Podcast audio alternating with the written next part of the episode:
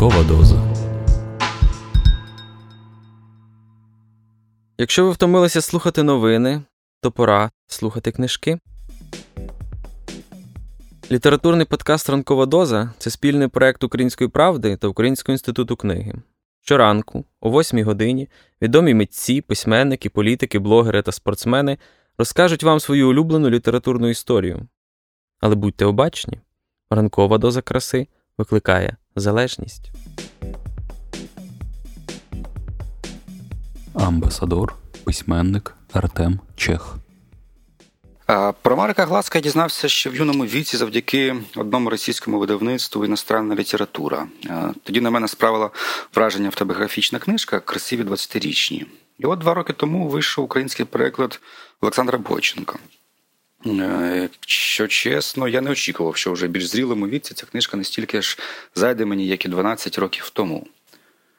В анотації зазначається, що це пародія на автобіографію, але якщо це пародія, то дуже чесно і влучно. Е, життя молодого літератора середини століття, звісно, дещо відрізняється від життя сучасного молодого літератора, але ж це гласко, де він, там і скандал. Я думаю, це чудова книжка, аби одночасно відчути ті свободу і несвободи епохи, що панували в тогочасній Польщі, та й не тільки в Польщі, я думаю, взагалі всій Європі.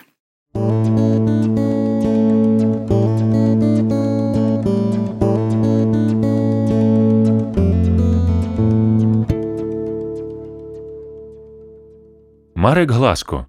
Красиві двадцятилітні.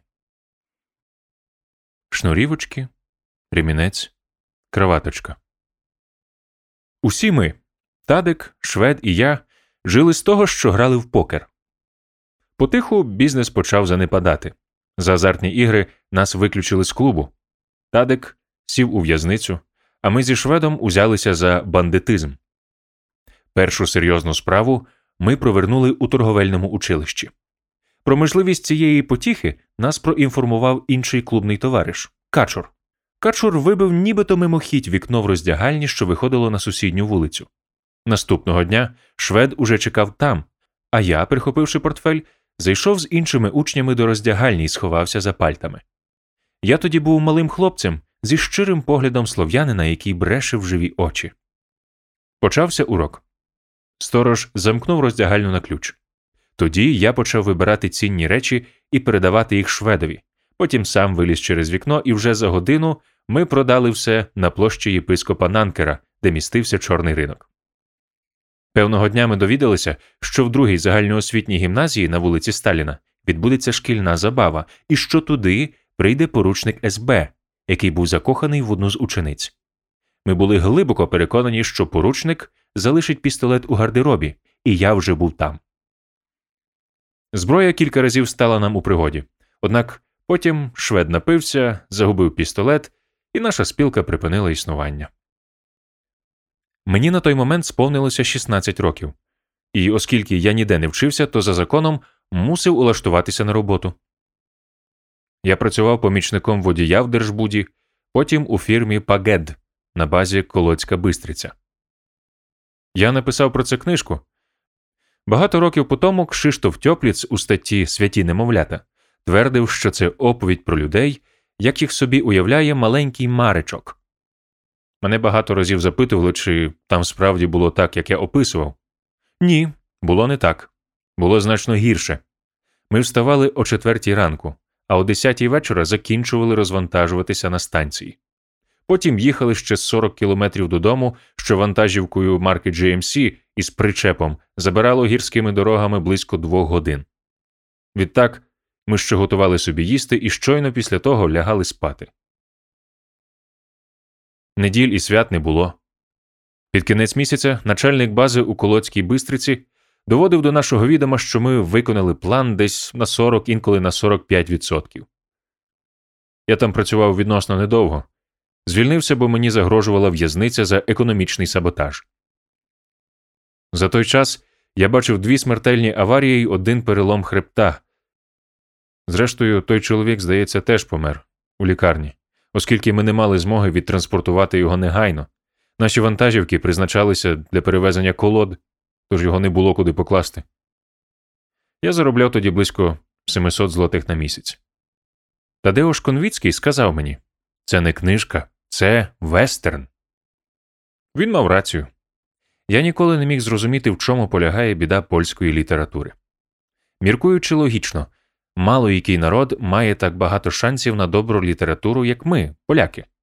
У нас є все нещастя, політичні вбивства, вічна окупація, доноси, злидні, розпач, пияцтво. Заради Бога, чого ж нам ще треба? Живучи в Ізраїлі, я мешкав з найгіршими покидьками, проте ніколи не зустрічав людей у такому відчаї, людей настільки озвірілих і нещасних, як у Польщі. В основі вестерну лежить манія справедливості самотній чоловік, який мусить знищити зло і насилля. Неважливо, що при цьому продукуються тисячі халтур, зате Джесі Джеймс, Ерб та інші швидкорукі є постатями правдивими. Такою постаттю міг би бути комуніст, герой, який встановлює лад і спокій у випаленому краї серед людей, деморалізованих нещастями. Якби лише комуністам про це йшлося. Я прочитав гори сміття про комі, але не знайшов такого героя. Один тільки Єже Анджієвський показав комуніста це Подгурський з попелу та діаманта. Подгурський судить чоловіка, який був капо в концтаборі, але свій перший поєдинок програє. Він ще людина. За кілька років Подгурський, ймовірно, став би майором із шедевра Анджея Мандальяна або слідчим Клєткіним із Кестлера, але найімовірніше Рубашовим, справу якого веде Клєткін. Якщо говорити про мене, то я нічого не маю проти коммі. Доки вони чинять паскудство, а я можу про це писати, для мене все окей. Я лише свідок на звинувачувальному процесі. Справа мені байдужа, аби сам процес був цікавий. Це все. Дане мені життя лише оповідь, але як я її розповім, це вже моя справа. Тільки про це мені йдеться. Пишучи, я запитав одного свого приятеля, чи маю я рацію, коли кажу, що у нас, поляків, є все необхідне для доброї оповіді. Він сказав, що ні. Сказав, що поляки надто втомлені й одурілі і надто впокорені. Не розумію, чи хірург має право бути втомленим, коли до нього привозять людину, яку треба оперувати? Не знаю. Пам'ятаю, як стоячи одного разу з Павелом Герцом при барі, я скаржився йому на проблеми, на безгрошів'я, на труднощі з редакторами. Герц подивився на мене з відразою і сказав: Якщо я добре вас розумію, ви хочете зайнятися писанням. Це заняття не є приємним ані для вас, ані для людей, які будуть вас читати. Чого ж ви очікуєте? Знизивши плечима, він відвернувся. Наша розмова була закінчена. Отже, я звільнився тоді з лісу, повернувся до Варшави і пішов працювати в підприємство Метробуд. Я працював вантажником, за якийсь час перевівся до відділу забезпечення. Це була прекрасна робота. Я просто ходив містом із замовленнями на автомобільні запчастини по різних закладах, і там мені штампували печатку запчастини відсутні. Потім я йшов до так званого усуспільненого сектору, тобто до малих ремісничих закладів. Єдина різниця між державним і усуспільненим сектором полягала в тому, що в державному мені штампували запчастини відсутні, а в усуспільненому запчастин нема. Це все. Після чого складався так званий протокол про необхідність закупівлі, який підписували заввідділу забезпечення, директор підприємства, партолог, водій зіпсутого автомобіля і начальник майстерні. Тоді я брав пляшку горілки і їхав до знайомого комірника з іншої фірми, який давав мені потрібну запчастину. Потім я йшов до комісійного магазину на вулиці Хмельній, де цю запчастину закладав. Мій спільник приходив за годину і викуповував її. Відтак ми влаштовували світське прийняття. Це була моя власна система. Саме тоді я навчився мислити драматично. Котрого з дня прийшла якась страшна баба, і мене викликав директор бази. Член партії? Ні. Товариство польсько-радянської дружби? Ні. Профспілки? Ні. То будеш робітничим кореспондентом. Та страшна баба була з трибуни люду. Трибуна люду мала своїх так званих позаштатних кореспондентів, які писали про недуги і досягнення на підприємствах.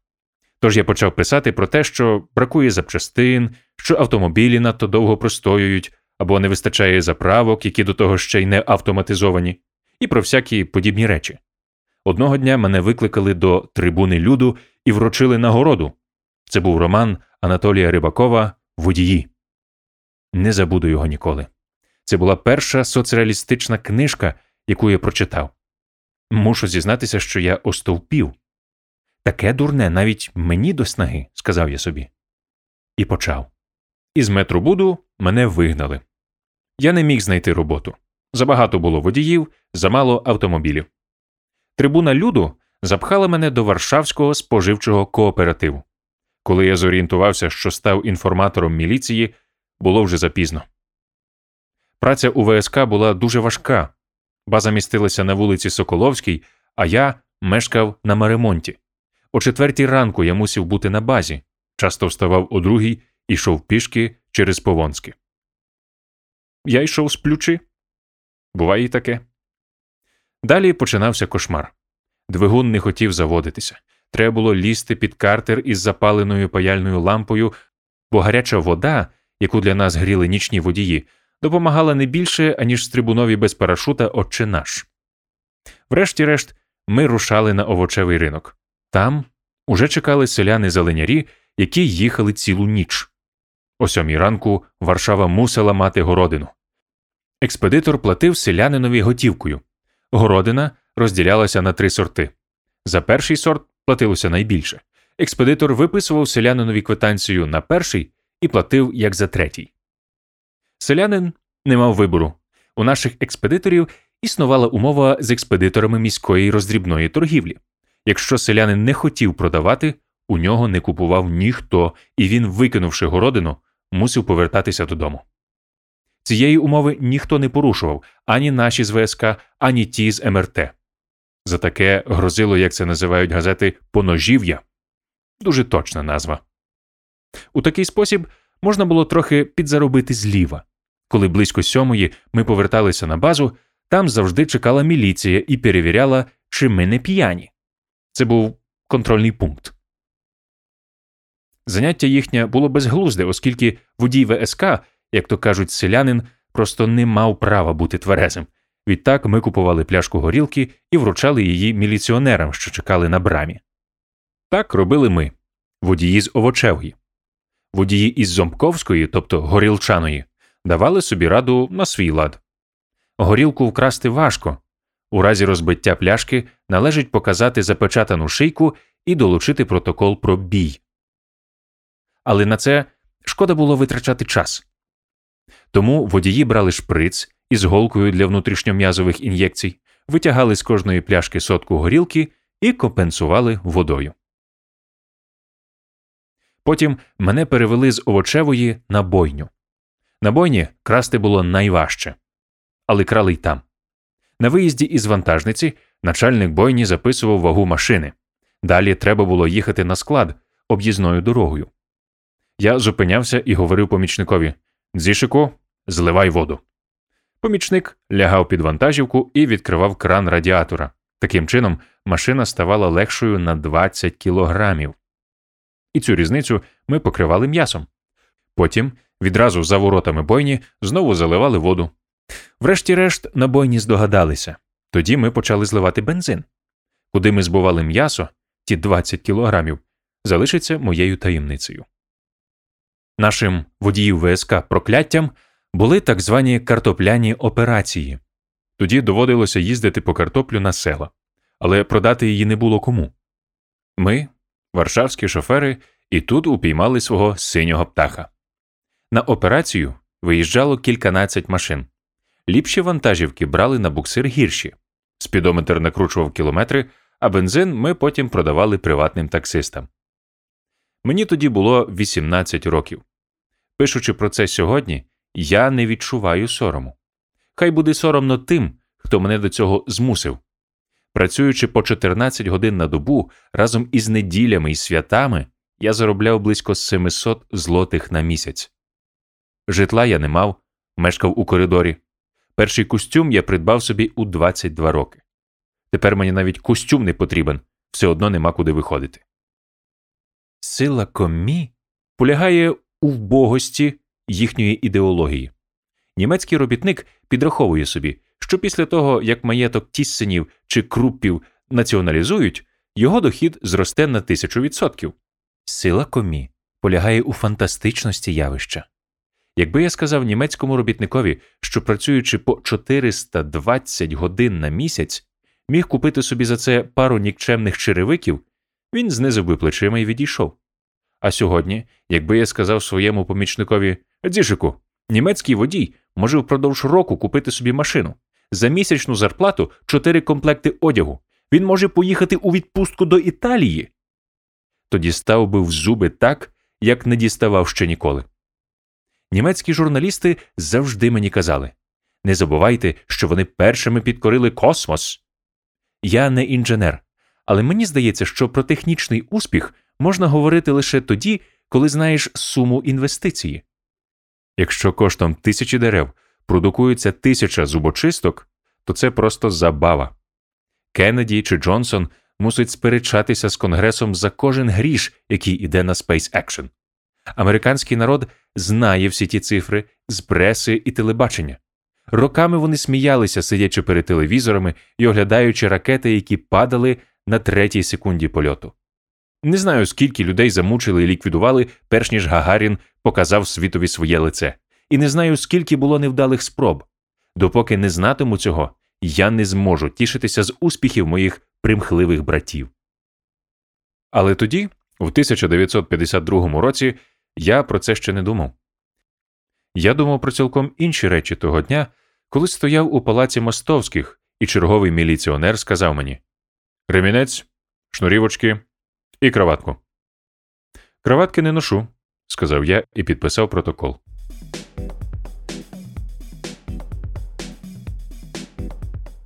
Кумиром моєї молодості не був ані Гемінгуей, ані Єже Анджеєвський. Ним був Тадеуш Барвінський, офіцер Служби безпеки.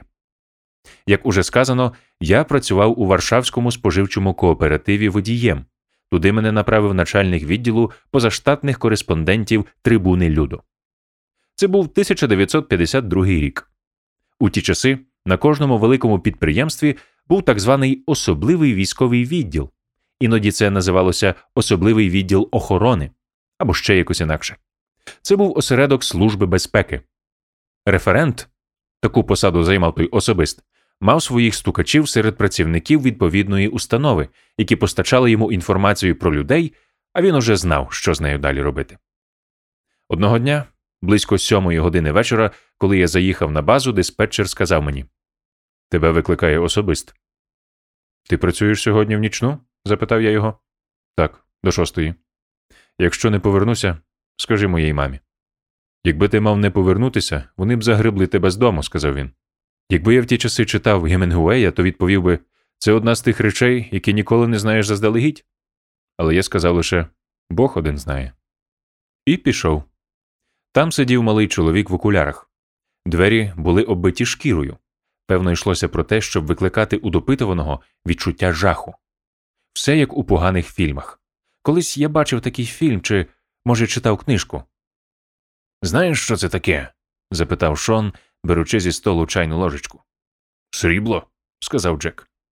Ти купив це у гарі коня. Це з того нальоту на 77-й стріт. Цим можна мішати чай.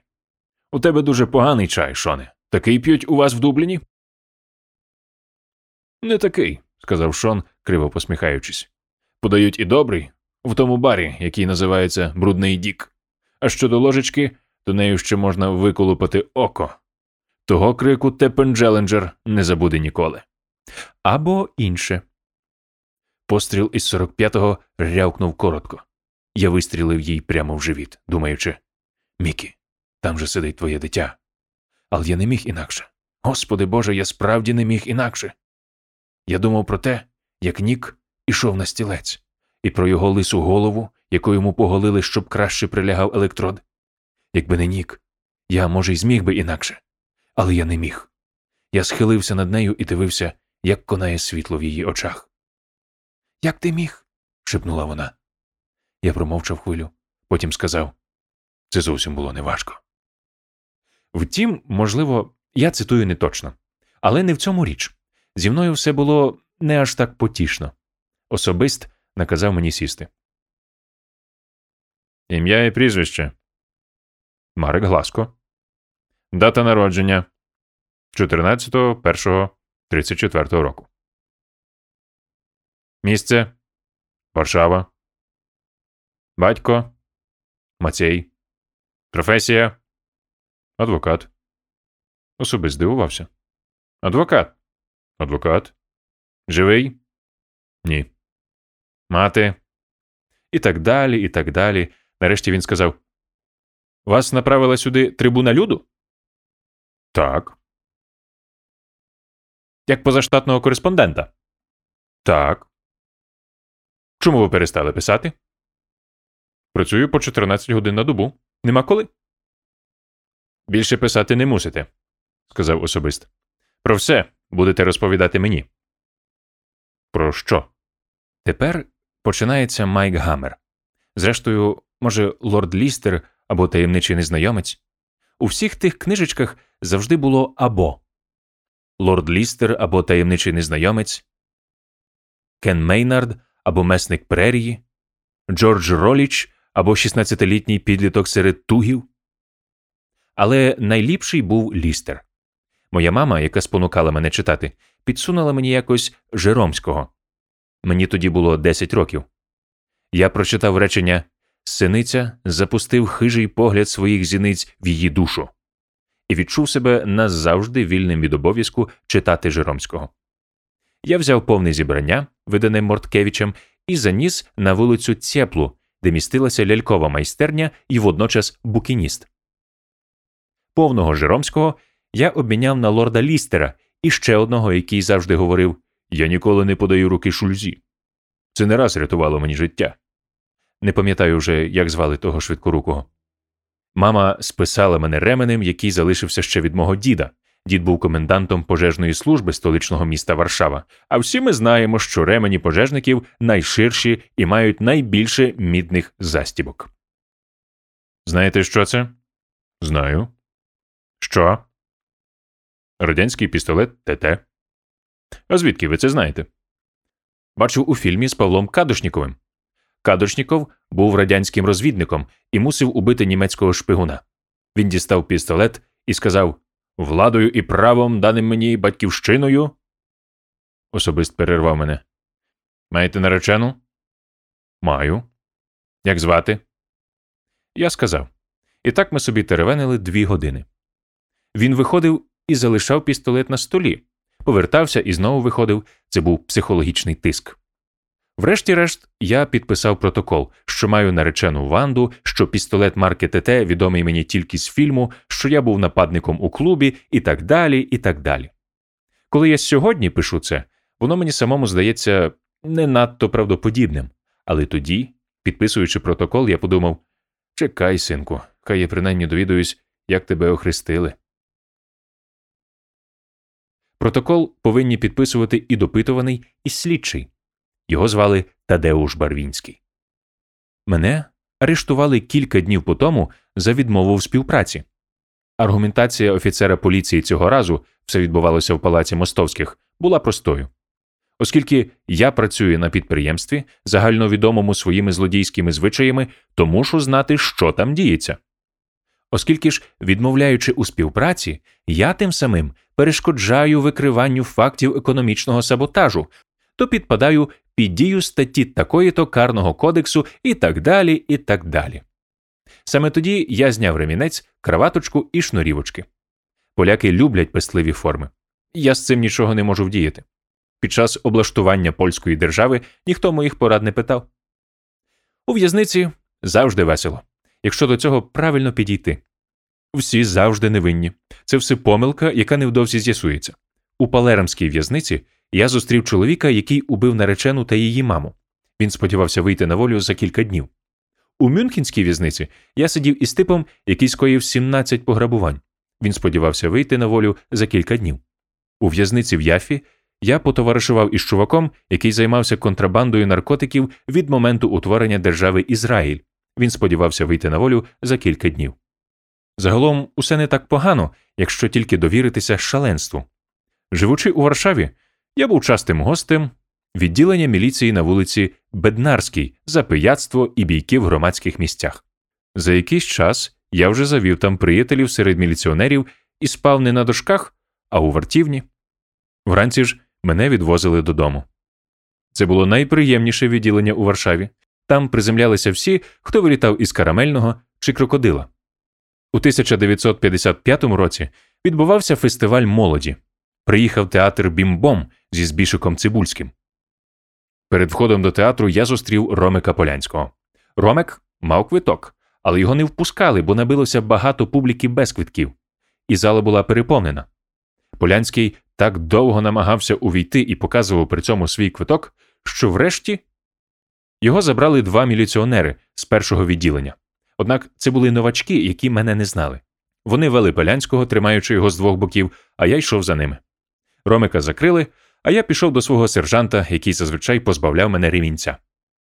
Відпусти його, сказав я. Це твій кореш? Так. Полянського відпустили. Ми придбали літр горілки і разом з Ромиком, його дівчиною і тими ж таки міліціонерами, які 10 хвилин тому його арештовували, вирушили до найближчих руїн зі споживацькою метою. Потім ми придбали ще дві пляшки. Не знаю чому, мені захотілося продекламувати апокаліпсис. Міліціонери дивилися на мене і час від часу повторювали Пане Маречку, обережно, обережно. Їх терзали суперечливі почуття. З одного боку, вони хотіли розважуватися далі, з другого, не знали, чи не належить апокаліпсис до ворожих текстів. Ситуація, коли абсолютно невинну людину відпускають на поруки алкоголіка, здається мені не банальною, тому я про це й пишу. Як уже сказано, шаленство це єдина річ, якій можна довіряти. В Італії мене арештували за стрілянину. В нападі шаленства я хотів убити одного пана, який сказав мені, що 6 мільйонів людей не винищуватимуть без причини. Ми розмовляли про євреїв. Наступного дня слідчий запитав мене Ви хотіли його вбити? Так, відповів я. І ще я хотів побачити італійського суддю, який покарає мене за спробу захистити пам'ять 6 мільйонів замучених людей. Він подивився на мене довгим поглядом і віддав мені речі. Знову подивився і віддав зброю. Знання фактів біографії Наполеона може стати в пригоді навіть у дрібних справах. Не знаю, чи мій італійський суддя був відповідником нашого жецького, знаю лише, що матеріали справи він знищив. У палаці мостовських мені довго сидіти не довелося. Я подумав собі потримають тебе до кінця слідства, а потім дістанеш свою п'ятку. Немає значення, що ніхто не знатиме за що. Правосуддя полягає не в тому, щоби встановити, хто винен, а хто не винен, а в тому, щоби призначити винного. Я ще тоді не читав Кеслера, де слідчий проводить довгі душевні розмови з чоловіком, якого хоче знищити. Не читав я тоді й Орвела, у якого старший брат має розбіжну косоокість. Я навіть Кривіцького не читав. Писати книжки варто лише тоді, коли переступиш останню межу сорому. Писання це річ інтимніша за ліжко, принаймні для мене. Коммі переступили цю межу, ліквідуючи ягоду. Єжов сказав зібраним членам ГПУ, що знає про факт співпраці ягоди з охранкою. Ніхто не заперечив, що в ті часи ягоді було 12 років. Серед тих ГПУшників, напевно, були люди, які воювали проти Колчака, Денікіна і Пілсуцького. Колись вони були відважними, але ніхто не встав і не сказав, що діти, маючи вибір між їздою на самокаті і розмовами з урядниками, воліють усе таки самокат. Комії переступили цю межу. Вони створили фантастичний світ, в який неможливо повірити. У цьому їхня сила. Я тоді в палаці мостовських сказав собі Бальзак і Жиромський тобі нічим не допоможуть, а лорд Лістер допоможе. І так я став інформатором поліції під псевдонімом Ванда. Ванда це ім'я моєї дівчини. Я вважав, що так буде веселіше. Мене випустили. Я пішов на базу до свого диспетчера. Перекинь мене з овочевої, сказав я йому. Чому? Не хочу нічого знати. Хочеш на бойню? Ні. Бойню я знаю. На горілчану? І горілчану знаю. Ми були самі. Тебе засучили? запитав він. Так. Чекай, сказав він. Я переведу тебе на Опельбліц 167. Це така машина, що її кожного дня притягують з міста на буксирі, а хлопцям я скажу, що ти лівий. Скажи. Мій Blitz ані разу мене не підвів. Тут таки за брамою зіпсувалося щеплення. Наступного дня карбюратор. Я поїхав у майстерню. Майстер про все знав. Ми здали карбюратор у ремонт. Так тривало місяць. Потім був стартер, потім знову щеплення, потім Опель почав вжерти втричі більше бензину, ніж мав би, і ми здали його на експертизу. Я ходив по базі і нічого не знав. Час від часу до мене навідувалися два типи на вигляд, як лягаві з кінофільмів. Схоже, я вже ніколи не довідуюся, чи ті у фільмах виглядали так, як ці в житті, чи ті в житті виглядали як ці у фільмах. Ходячи в Лондоні на бодібілдинг, я спостерігав за тренуванням професіоналів у середній вазі. Там були двоє менеджерів, що виглядали як персонажі з The Champ The Golden Boy. Вони мали на собі капелюхи казанки і камизельки, курили сигари, час від часу один другому говорив Harry is over the hill, після чого спльовував. Потім те саме говорив другий. Мої двоє говорили Ой, дивися, щоб ми не розсердились. Більше вони нічого не додавали. А потім почалася найбільша розвага в моєму житті. Треба було переступити ту межу сорому. Мій помічник запросив мене якось на іменини своєї сестри. Було нудно. Посеред забави ми вкрали патефон, винесли його на сходи, а тоді повернулись і разом з іншими гостями зайнялися безрезультатними пошуками. Міліціонери перевели мене з ВСК до МРТ, і там я розпочав свою літературну діяльність, окрилений думкою, що буду єдиним на світі інформатором Аребур. Про партійних я писав, що вони дволичні і прагнуть повернення капіталістичного ладу. Про людей, які погано згадували хазяїна, що вони щирі демократи і обожнюють Йосю Сонечка, і так далі. Доноси я писав регулярно, дзвонив з цією метою в головне управління і, назвавши свою кличку, просив з'єднати мене з поручником Яничком. Це був один із моїх лягавих. Я наробив їм страшного балагану, а вони так і не зорієнтувалися. Не моя вина, вони самі цього хотіли. У ті часи я вже почав писати. Одного разу я зустрів Тадика Мазура, який випадково перебував на волі, і сказав йому, що почав писати. Тадик попросив показати. Він узяв написане і пішов до своєї хабалки. Хабалка сказала, щоб я спробував написати щось довше, але я не мав де. Попросив маму прибрати на кухні і за три ночі написав роман на 200 сторінок. Роман прочитав Богдан Чешко і написав до мене листа. Він написав, що книжка нікчемна, але на його думку я повинен спробувати ще. Він звернув мою увагу на багато речей. Богдан був мудрою і приємною людиною, принаймні для мене. Його лист я зберіг дотепер. Богдан дорікав мені за надмір вульгаризмів і дуже радив їх не вживати. Потім я познайомився з ним особисто. Богдан був схожий на ведмедя, рухався як сильний і небезпечний звір. У процесі мовлення йому ледве вдавалося витиснути звичайне слово. Пам'ятаю, як він колись звернувся до офіціантки. Ану, пані, дайте мені тої й**ної в горівеги, бо щось затикане, як б. Це було найкоротше, що йому вдалося сказати. Зате мене він ганив. Ніхто з нас, більш-менш молодих, не вмів писати такою гарною мовою, як цей ведмедик. Його реквієм я можу читати по колу, закінчувати і починати знову. Він єдиний письменник молодого покоління, який відразу знайшов свій голос і залишився вірним самому собі. Цього не зумів ані Брихт, ані Новаківський, ані я. Тим часом я переписав книжку Рибакова Водії, підписав її своїм прізвищем, назвав База Соколовська і заніс до спілки письменників. За якийсь час Наверлі, тодішній опікун кола молодих, закликав мене на розмову. Наверлі мені дуже допоміг. Він розпитав мене про умови життя, вказав на недоліки бази і дав мені одну пораду наймудрішу пораду, яку я чув від письменника. Якщо ви хочете щось написати, розповідайте про це. Всім. Немає значення, чи люди розуміють вас чи ні. Ви просто говоріть. Кожного разу оповідаючи, ви будете змушені будувати свою історію від початку до кінця.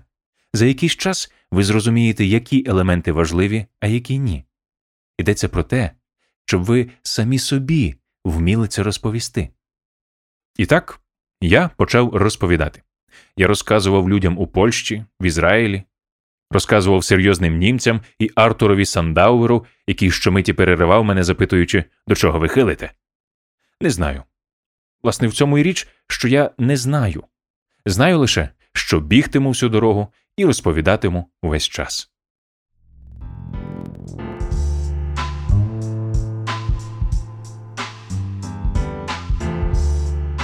Літературний подкаст Ранкова доза це спільний проект Української правди та Українського інституту книги. Будьте обачні та обережні. Ранкова доза викликає залежність від краси.